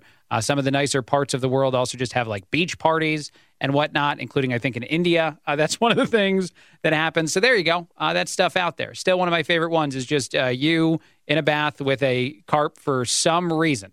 I wonder if anybody even knows the reason because I don't see it there. And if you do know, I'd rather not know. I think it's better not to know. I saw this story that an AI, uh, a chat bot, is willing to do your homework for you. Uh, this is according to actually a professor at the University of Pennsylvania. Uh, there's one caveat to it the robot will not get you an A. You would think that if you just handed your work to a computer, that you're definitely going to get an A pumped back out, but that's not the case. You're going to be a B, C student, most likely, if you just lean on Chat GPT. Uh, that's what the robot is actually called. I wonder if the researchers did this kind of on purpose, you know, for anyone that's going to desire to cheat this way or to do things this way and just let the robot answer the questions for him. Maybe there's even like glaring mistakes it'll make on purpose so that you're outed as someone that gave your homework to a robot in the first place. I don't know what I like about this um, uh, as much as I do, though, but it, it's just kind of cool. Uh, the idea is that even though you're not going to have to do any work, uh, you're not going to get as good of a grade as that kid who is definitely working every single day of the week as hard as he can to get his straight A's. Now, just other news out there. I thought this was uh, interesting. I guess it's not really all that shocking and surprising. It might be one of the indicators that things are going to go a certain way as far as economy. Uh, but house sales have tumbled again. Uh, house sales are down 7.7% on a monthly basis in November. Uh, sales were down 35.4% year over year, uh, marking the 10th straight month of declines. The median sale price rose 3.5% to 370,700 from a year ago. Uh, I guess it's just a quote frozen market, according to many. Uh, sales of existing homes fell that 7.7% compared to October. So it's it's just interesting to see how some of those different indicators of our economy and even maybe the layoffs and things we've been seeing before might be coming more and more into uh, you know uh, being a part of the everyday life. I wanted to touch on this. I mentioned it earlier, kind of forgot to mention it again uh, just a, a, moment ago. Uh, but this story is, is real. So this woman showed up at Radio City to try to go to a Rockettes show and I guess they used facial recognition software to kick a lawyer out. Um, it's it's kind of crazy. I guess the lawyer hates uh, certain things, and the lawyer was caught uh, by the. And I think the real big story here is not even to get into the nitty gritty of why any of this happened, uh, but that a place like Radio City and the Rockettes use facial recognition software. I think that's been a, a bigger takeaway uh, than anything else from this uh, because now, and I do wonder, and maybe if the details are a certain way, sometimes we agree with it and sometimes we don't. I imagine for the vast majority of the time we won't. Uh, but now you could show up somewhere, your face gets recognized, and like, we don't want you here. We know who you are. Uh, we want you out. And actually, you know what? I, I was debating whether or not I bring this up when I talk about this topic. I can't help it. I'm assuming there's some people out there, uh, like a friend of mine, who think the same way. Uh, this is one of the reasons why a buddy of mine believes so uh, deeply that things like Facebook and Instagram uh, were uh, government operations from jump. And I don't know that I believe that. I think that the government, and certainly what we've seen in the Twitter files, uh, might um, they might jump in and try to uh, get access to as much as those social media companies are willing to give them. But all of that willingness by us, the people in the world, to just put our faces, to put our our images all over the internet has allowed a whole lot of maybe countries and companies and anybody who wants it to develop a thing like this, a, a facial recognition software program that works. I think it's an opportunistic thing again. I don't believe in the conspiracy theories uh, my friend believes in. But when you see stories like this, when you see headlines where it says that facial recognition software prevented somebody from seeing the Rockettes, uh, you can't help but wonder uh, how many more stories like this we'll see and how advanced that technology has gotten and how exactly they built it. I think that's probably the most important one. Uh, one last thing, and I'll probably talk about this more if I remember in a bit. Uh, but there's a guy who went viral on the internet because he claims back in 2016 he went to hell. That's right. He, he went to e- eternal damnation for a little bit and then got uh, freed, I guess. His name is Gerald Johnson, uh, and he is telling us all what it was like uh, to be um, in the place where the devil is from. Uh, a lot of interesting stories uh, coming out of that. And for some reason, uh, not all that shocking, his account has gone viral. Because why not? All you have to do is turn on a camera, uh, talk to it, and tell people that you went to hell one time, and you're going to get a bunch of clicks. And then actually also facially recognized and kicked out of a Rockettes concert. Uh, more after this. Craig Collins filling in on The Chad Benson Show.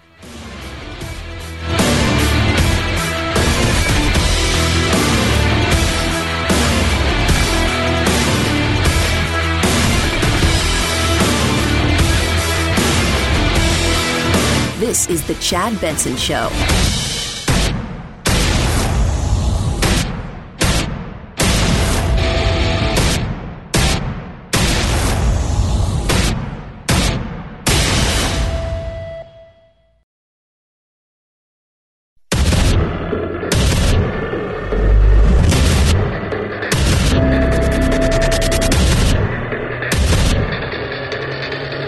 Independent thoughts independent life. This is Chad Benson. This is the Chad Benson Show. My name is Craig Collins, filling in. Thrilled to be with you. Lots and lots of stuff to talk about. One of the first things I think has a bunch of importance, though, is uh, this conversation, continued conversation about the border. Uh, I think it's interesting that it's taken so long for, say, other media uh, to start talking about this. But even MSNBC now is having uh, reporters go and discuss this. And one of them, one of my favorite things that's been put up on the internet recently, is putting uh, what Karine Jean Pierre said recently uh, next to what they said on MSNBC reporting on this issue. Uh, let's roll the tape on both of these. It is not that simple. It's not just that people are walking uh, across uh, across the border. We were even able to see, as of last night, a lot of migrants just crossing, and migrants I spoke to this morning saying they haven't had any interaction with U.S. immigration Yeah, they just authorities. walked across the border. They just walked right in. That's literally exactly uh, what she said wasn't happening. It's so interesting again to think about how how crazy things are getting at the border and how uh, the solution for the left is going to be just write a check and send a bunch of money that direction, and the solution from the right is going to hopefully be uh, can we actually do something about this? Can we actually add a deterrent? Uh, to this situation. Uh, something else out there that I think is interesting. Uh, this is Josh Hawley. He's been saying a, a sentiment of this for the last couple days. Uh, he popped up on Tucker Carlson's show last night to say it again especially a message for young people. He believes that if you're on the left or if you're someone who thinks and, and says certain things, uh, there's maybe a lot of ways in which you're not really living your life uh, to its fullest. Let's let Josh explain. Yeah, well, I think that's because the liberal culture, what the message to young people is, the most you can aspire to in life is to be a consumer who sits in a cubicle in front of a computer all day and doesn't ask any questions and doesn't do anything meaningful with your life. And what we need to say to young men and young women, too, is just the opposite. Aspire to be something more than a consumer. And for young men, aspire to be something more than a consumer pornography. Aspire to actually create something in your life, like create a family, for instance. That is the, the, the single greatest act of rebellion, if you like, against the liberal culture that is that is suppressing people's desires, that is suppressing their potential. Is Make to a go out and actually engage in real relationships, get married, have a family, have kids, have your own ideas, and be be a responsible member of society. I mean. Uh, I really love uh, one thing at the tail end of their uh, that um, comment too. Have your own ideas. Uh, stop jumping online or um, talking to whatever group of people you talk to and figuring out what your ideas are supposed to be.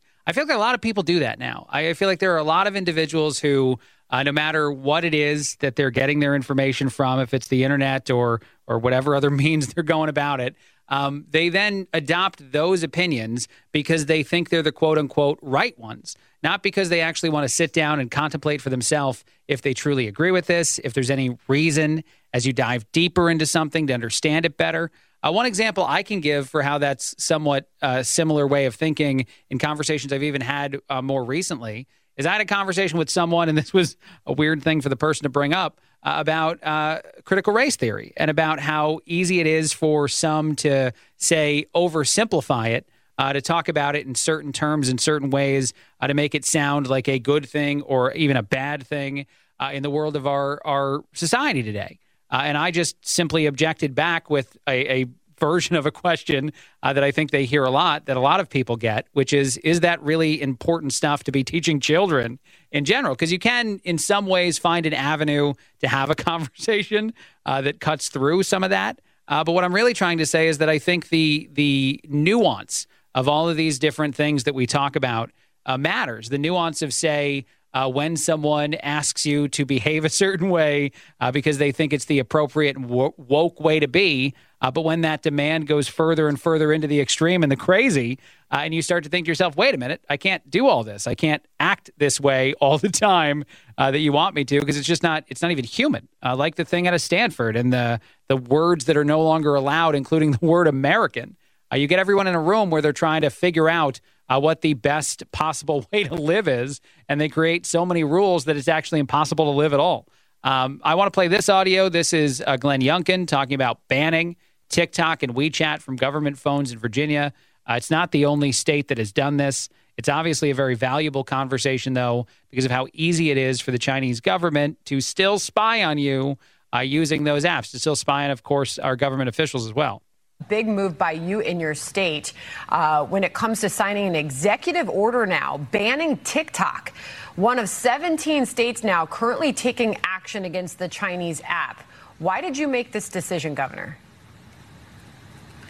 Well, let's just be clear. It's TikTok and WeChat. They are a threat to national security. They're a threat to our intelligence apparatus. They're, in th- they're a threat to the confidential information of all Virginians and all Americans. And so we have banned it from all state devices and state networks. I would ask all governors to follow the lead here. I would ask for Congress to get moving. I don't, again, understand why we keep playing footsie with this. It's it's time to act. It's time to move. It's time to decide that the uh, ways in which um, that uh, country, and that government is obtaining information on everyone, not just government officials in our country, but everyone, everywhere in the world that uses the app. And here's the thing I'll say, uh, and I guess this is the millennial speaking. I understand how TikTok is fun. I understand that part of it. That when you talk about something that's popular, that a lot of young people use to watch a lot of silly videos on, that that's literally what essentially the internet is for so many people. It's a place to go waste a few hours by falling into, say, like a YouTube hole or something, whatever it might be. Uh, but you don't want the spying. That's that's a bad part. That's a negative part of this whole thing. You want that to go away. Uh, so I'm sure someone else. I'm pretty sure Facebook and all the other platforms are trying to pump out a version can give you basically the same service and just put it somewhere different. Uh, so it does seem I deleted my TikTok a while ago uh, as these stories just became more and more prevalent, and even some of the deeper dives into the way in which the app itself uh, takes your information and tries to disguise what it's doing. Uh, that does matter. So I think it is worth um, uh, mention. It is worth uh, praising Glenn Youngkin and those in places that have decided at least ban this from our our um, government officials, the people who have things on their phones that we would want to definitely not be in the hands of anyone else. Uh, that makes sense entirely. And the only push against it, I think, is because again, people think, well, but it's fun. I, I like that. I want to keep doing it because it's fun. Uh, let me uh, talk about this real quick. Uh, this is Tucker Carlson's show talking about the uh, Biden job numbers and how much of a question uh, they have become more recently. Uh, this was leading up to the election that they claimed to have created 1 million jobs that may or may not, probably did, I'm assuming would help them get into office or help them win elections. That number missed by just a bit. So, on the basis of that and other factors, they won. They now have control of the Senate. And now we get to learn the truth. A million new jobs, really? The Philadelphia Fed decided to check those numbers, and they found the U.S. economy did not add more than a million jobs in the second quarter of this year. Instead, the net addition of jobs was about 10,000. So that's less than 1% of the job growth the administration claimed. Oh, that's not a rounding error. That's not a Our minor bad. math mistake. This is a country that supposedly sent a man to the moon. We can do math, right? This isn't like thinking you had 100 bucks in your pocket and finding out you had 85. This is like claiming you had a million dollars in your pocket and finding out you had 10,000. This is like claiming you were rich when you were actually bankrupt. This is a lie. okay, we got there. This is a lie. Uh, yeah, it's it's significant again to think about the way in which these certain um, mathematical gymnastics things can occur, and people can pretend that something is happening that definitely isn't happening. I think the same will happen with uh, the Trump tax returns.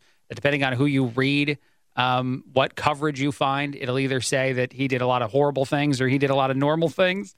Uh, but to go back to the job numbers for just a second, uh, it is one thing to claim that a million jobs were created and a very different thing to miss by as much as they missed by. And I assume that this is intentional, of course, as you do. Uh, but something about it, something uh, makes me hope that it was just like one guy uh, who didn't carry a one correctly and now he's got to be blamed for everything. Uh, that guy is stressing. I know that's not what happened, but for some reason I want to picture it that way. Uh, I want to take a break. After the break, I want to talk about Rand Paul. Uh, he put out a holiday greeting uh, that is just uh, chock full of both uh, sarcasm and shots at all politicians for the way in which this $1.7 trillion spending bill is going to go down. we'll see if you like it. That coming up and more next. Craig Collins filling in on the Chad Benson Show.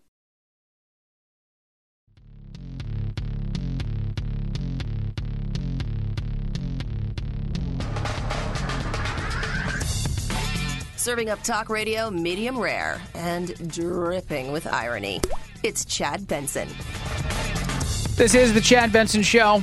My name is Craig Collins filling in. I do want to play uh, some audio from Rand Paul uh, where he's making a lot of jokes uh, via a brand new version of Twas the Night Before Christmas. Before I do that, though, I want to uh, explain something I do often on uh, different radio stuff that I do. It's called Good Story, Bad Story. I provide you one good story, something that happened in the world to make you feel good.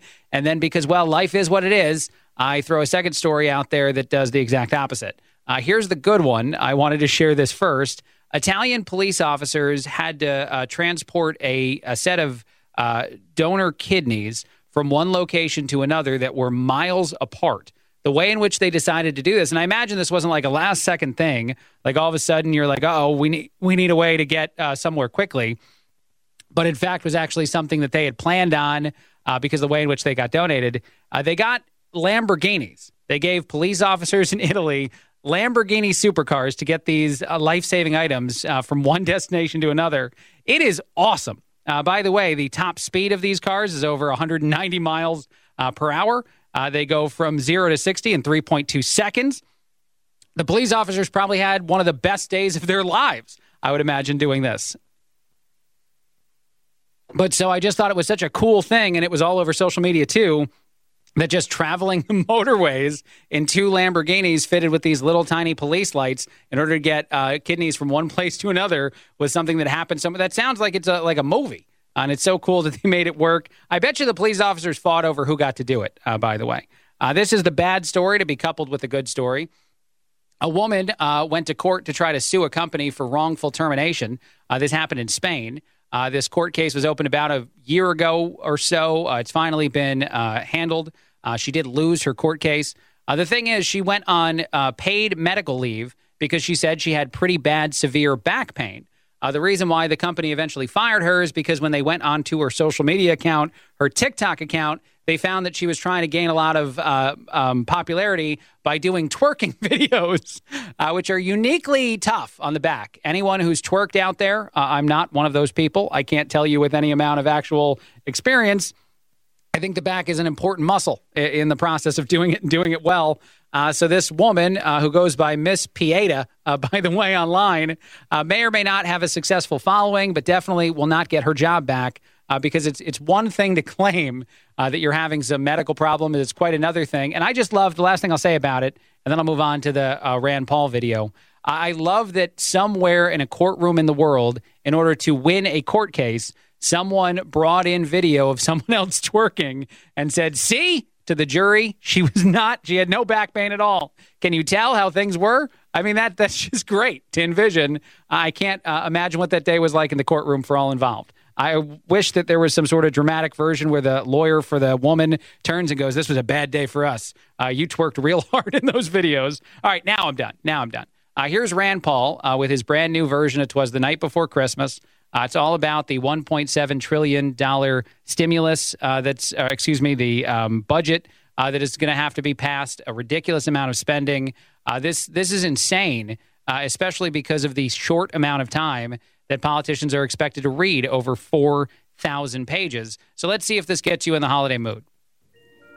Twas the week before Christmas, and through the Senate and House, not a creature was stirring, not even a mouse. The earmarks were hung by the chimney with care, in hopes that St. Nicholas soon would be there. The senators were nestled all snug in their beds, while visions of pork danced in their heads. No budget was found, just mischief and debt while the taxpayers hung their poor heads and wept. when out on the lawn there arose such a clatter, senators sprang from their oxygen. What was the matter? Away to the window they flew like a flash, tore open the shutters when they heard the word cash. The moon on the breast of the new fallen snow gave the luster of midday to objects below.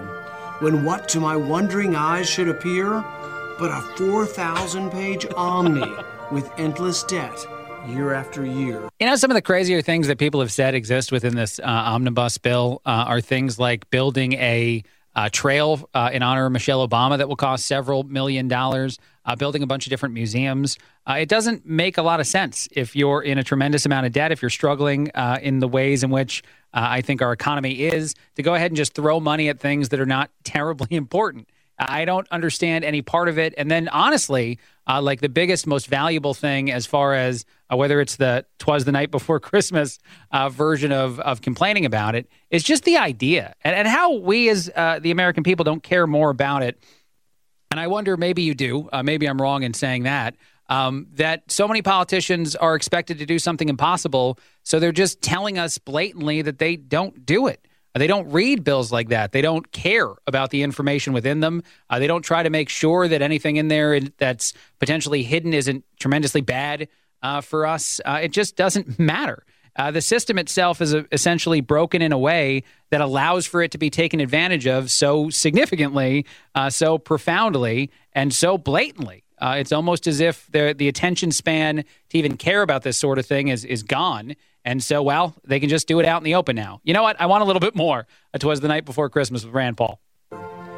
with a little old driver, so lively and quick, I knew in a moment it must be St. Nick.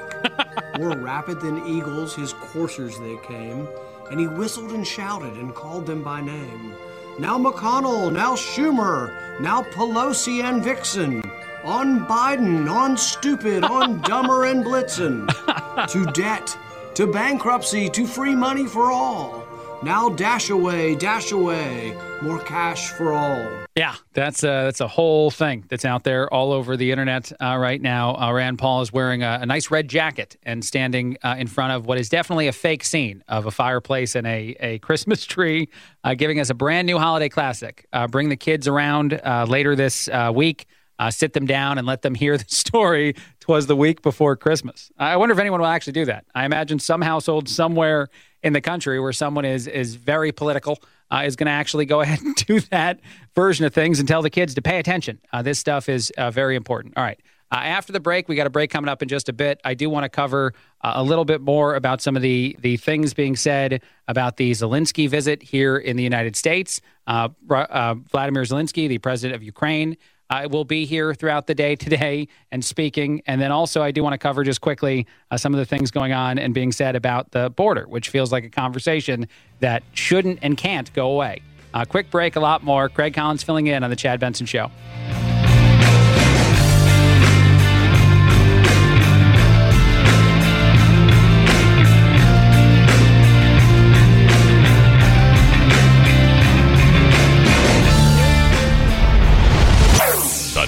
Chad Benson Show.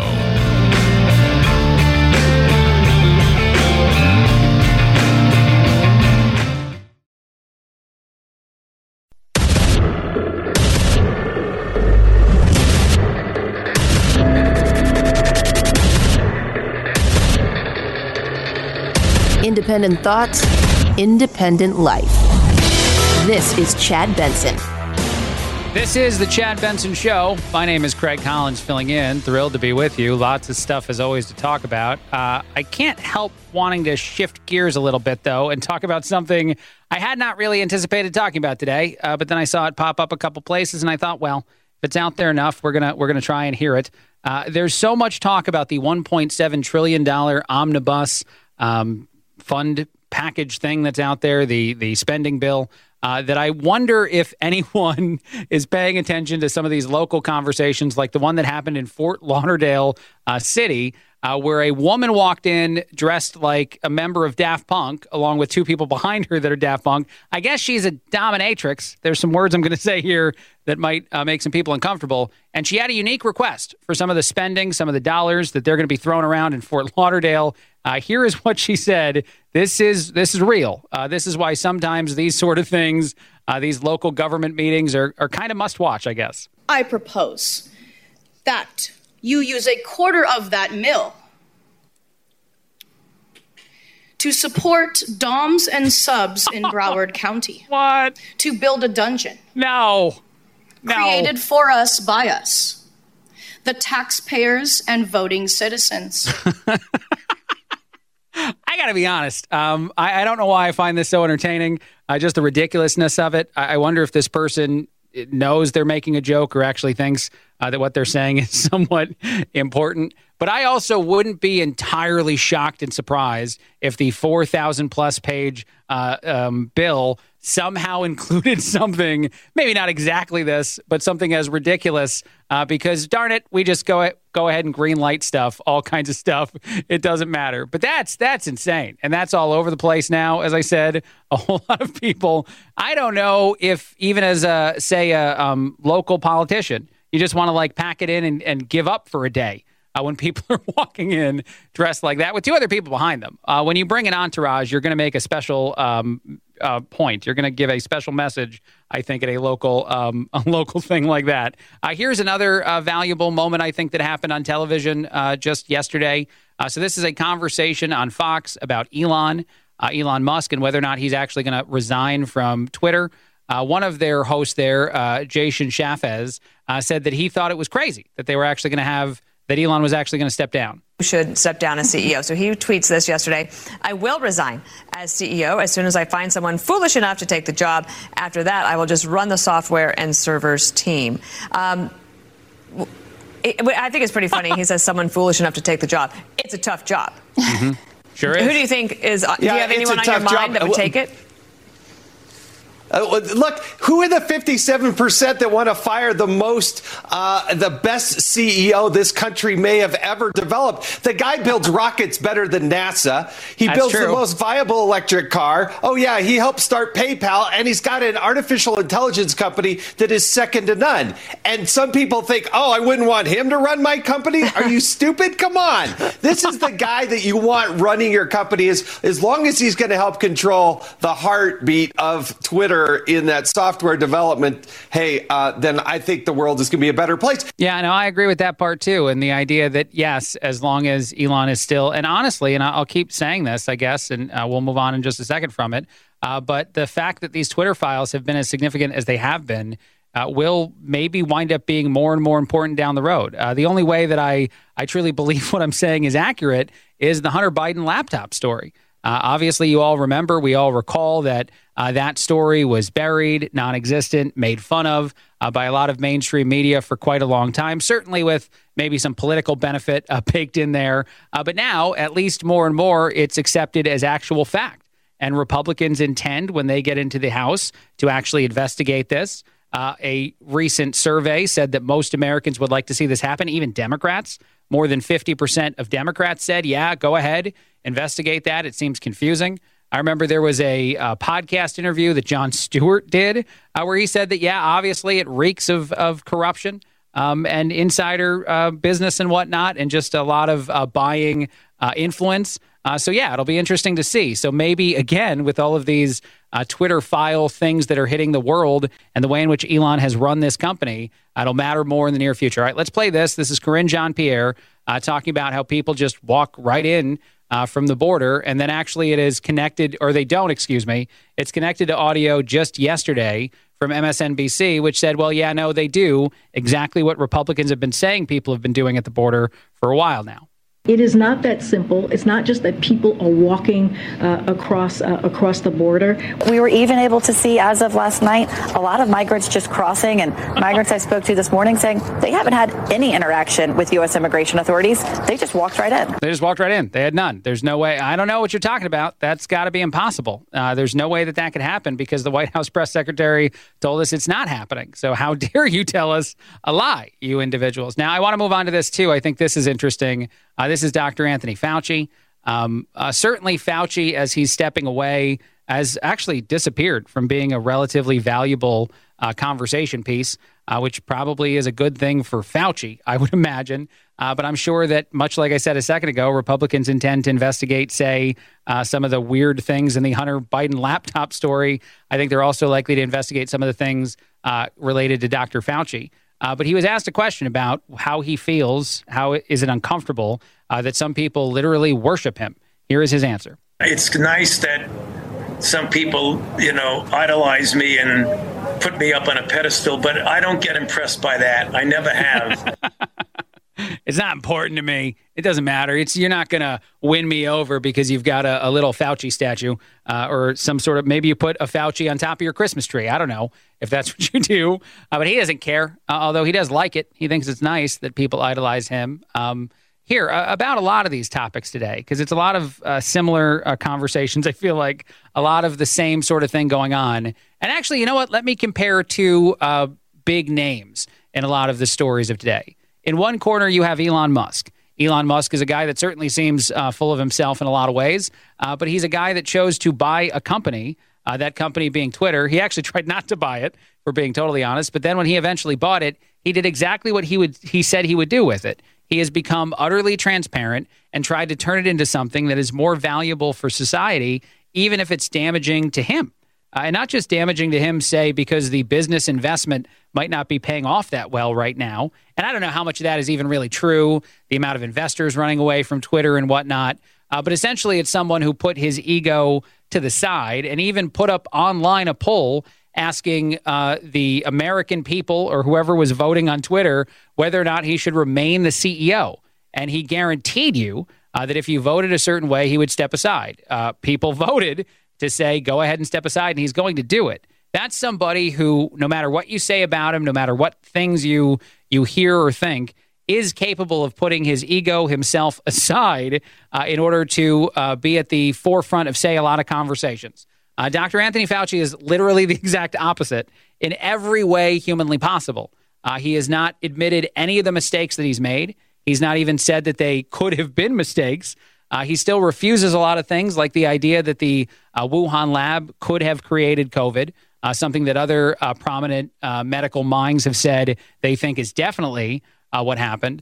But more so than that, Dr. Fauci has compared himself to science itself. When he actually said, and I love that audio, that if you question him, you are simply questioning science. And so when people get platforms, and granted, Elon Musk has always had a platform. Fauci, to some extent, probably has always had a version of the platform he's had over the last couple of years. I think people make a lot of important decisions in those first few moments, those first few days. It's actually something I've quoted a lot uh, that Bill Murray says. Uh, a, a often quoted thing that Bill Murray uh, claims about people who get on Saturday Night Live.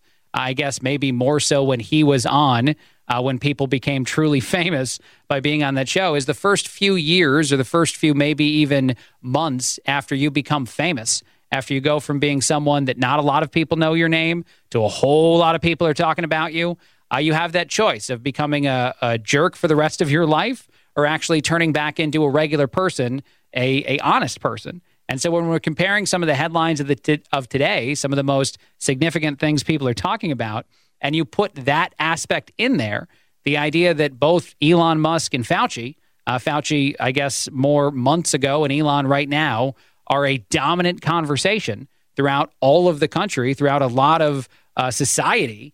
Uh, Fauci went one way, it seems like, with that amount of attention, and Elon went a different way. And again, both of these people who are not like new, uh, they weren't people that no one had ever heard of before. Uh, but still, I think it's significant because every day right now, we talk about Elon the way that a lot of news every single day uh, during the height of the pandemic was talking about Fauci. And at no point did Fauci put a pull up on his Twitter saying that he would step down. He chose to do it on his own. He chose to do it now when he can, quote, slink away uh, right as Republicans would like to start to investigate some of the things that happened uh, during his time in government. A quick break, a lot more. This is Craig Collins filling in on The Chad Benson Show.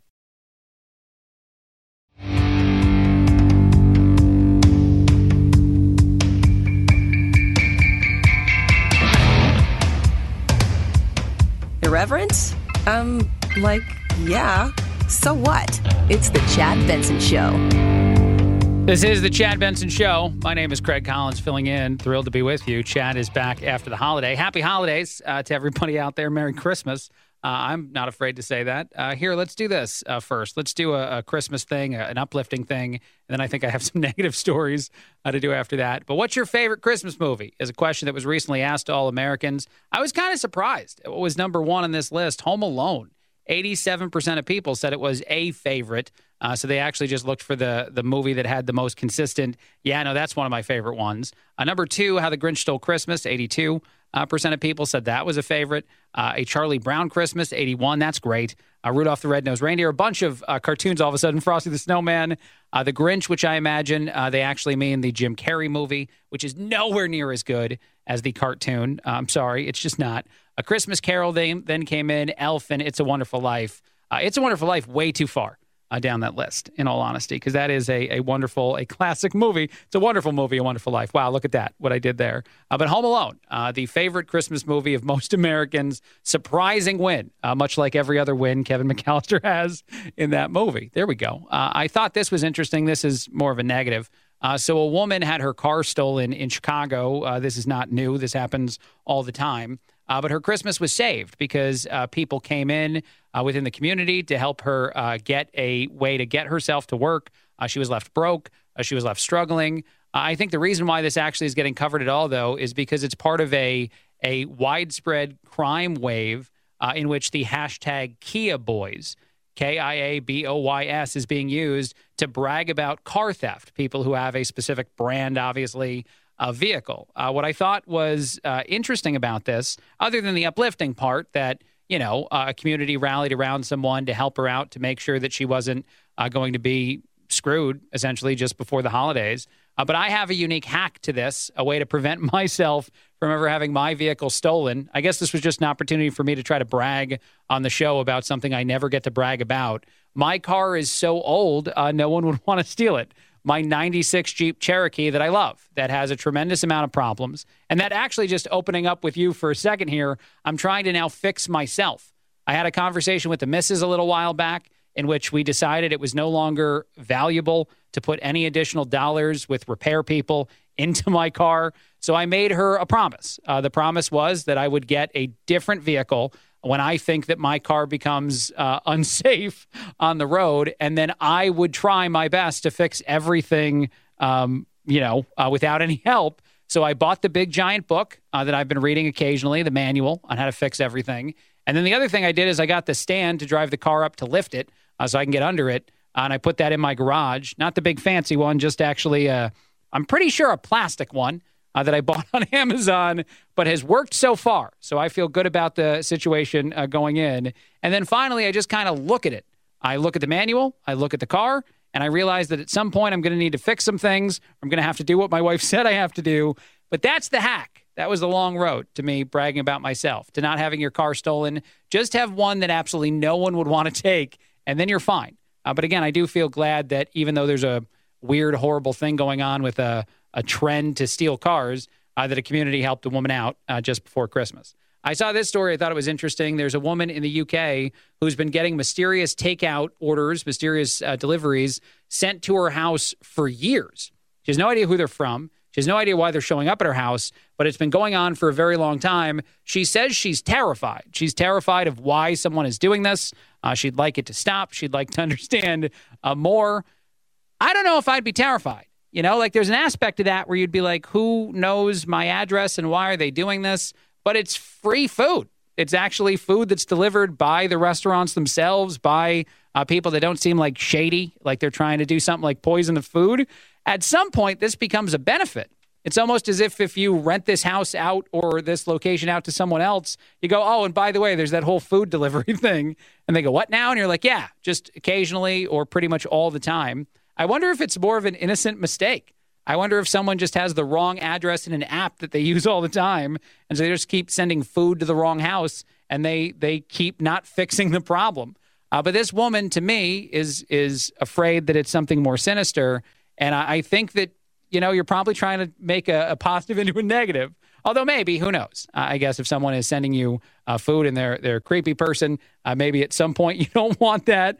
But I guess I'm outing myself as saying the the food's free. I'm uh, pretty happy as long as that's all that's going on, and my door remains locked and closed and secured all the time when the delivery people aren't dropping things off. I saw this story. I thought it was pretty funny. Uh, there is a deputy uh, here in the United States in Monroe County, a sheriff uh, who is actually um, dressed up as the Grinch for the holiday season. Uh, this is in Florida, pulling people over who are speeding. And instead of giving them a ticket, and again, it would be something to have your uh, car pulled over by a cop, and maybe you even notice it in the rearview mirror because it's a it's a big giant Grinch costume. Uh, but as soon as they get out of the car, the Grinch is strolling up to your vehicle. And instead of giving people tickets, like I said, though, he's giving people uh, onions and he's telling them to slow down. So it's a very on brand, uh, very theme appropriate. I think the Grinch even used onions early on in that cartoon to make himself smell worse. So really, uh, this deputy is just a big fan of that movie, uh, but getting a lot of attention. Uh, anyone that's going more than five miles per hour over the speed limit, uh, which is probably to a lot of people uh, not really that fast. I think sometimes when you get caught speeding, you're usually going quite a bit more. but just making joke after joke, getting all the clicks on social media.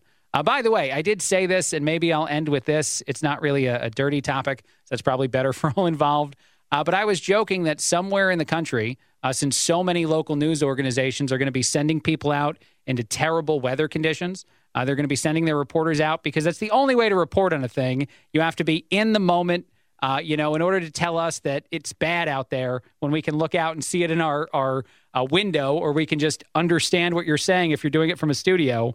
But somebody, some television station, some uh, radio station, someone's going to send a news reporter dressed as Santa. It's going to happen. They're going to be in a blizzard, covering snowfall throughout a community, maybe going house to house and asking people questions about how they're doing uh, during the bad conditions. They're going to have that person dressed up as Santa Claus, and they're going to win the day on the internet. I'm just throwing it out there. I'm saying it's a thing.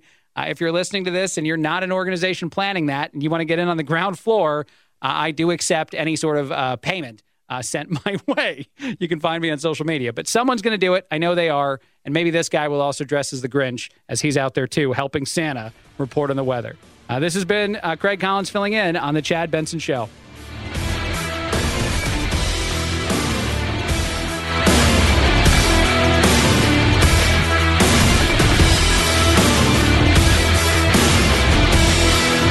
This is The Chad Benson Show.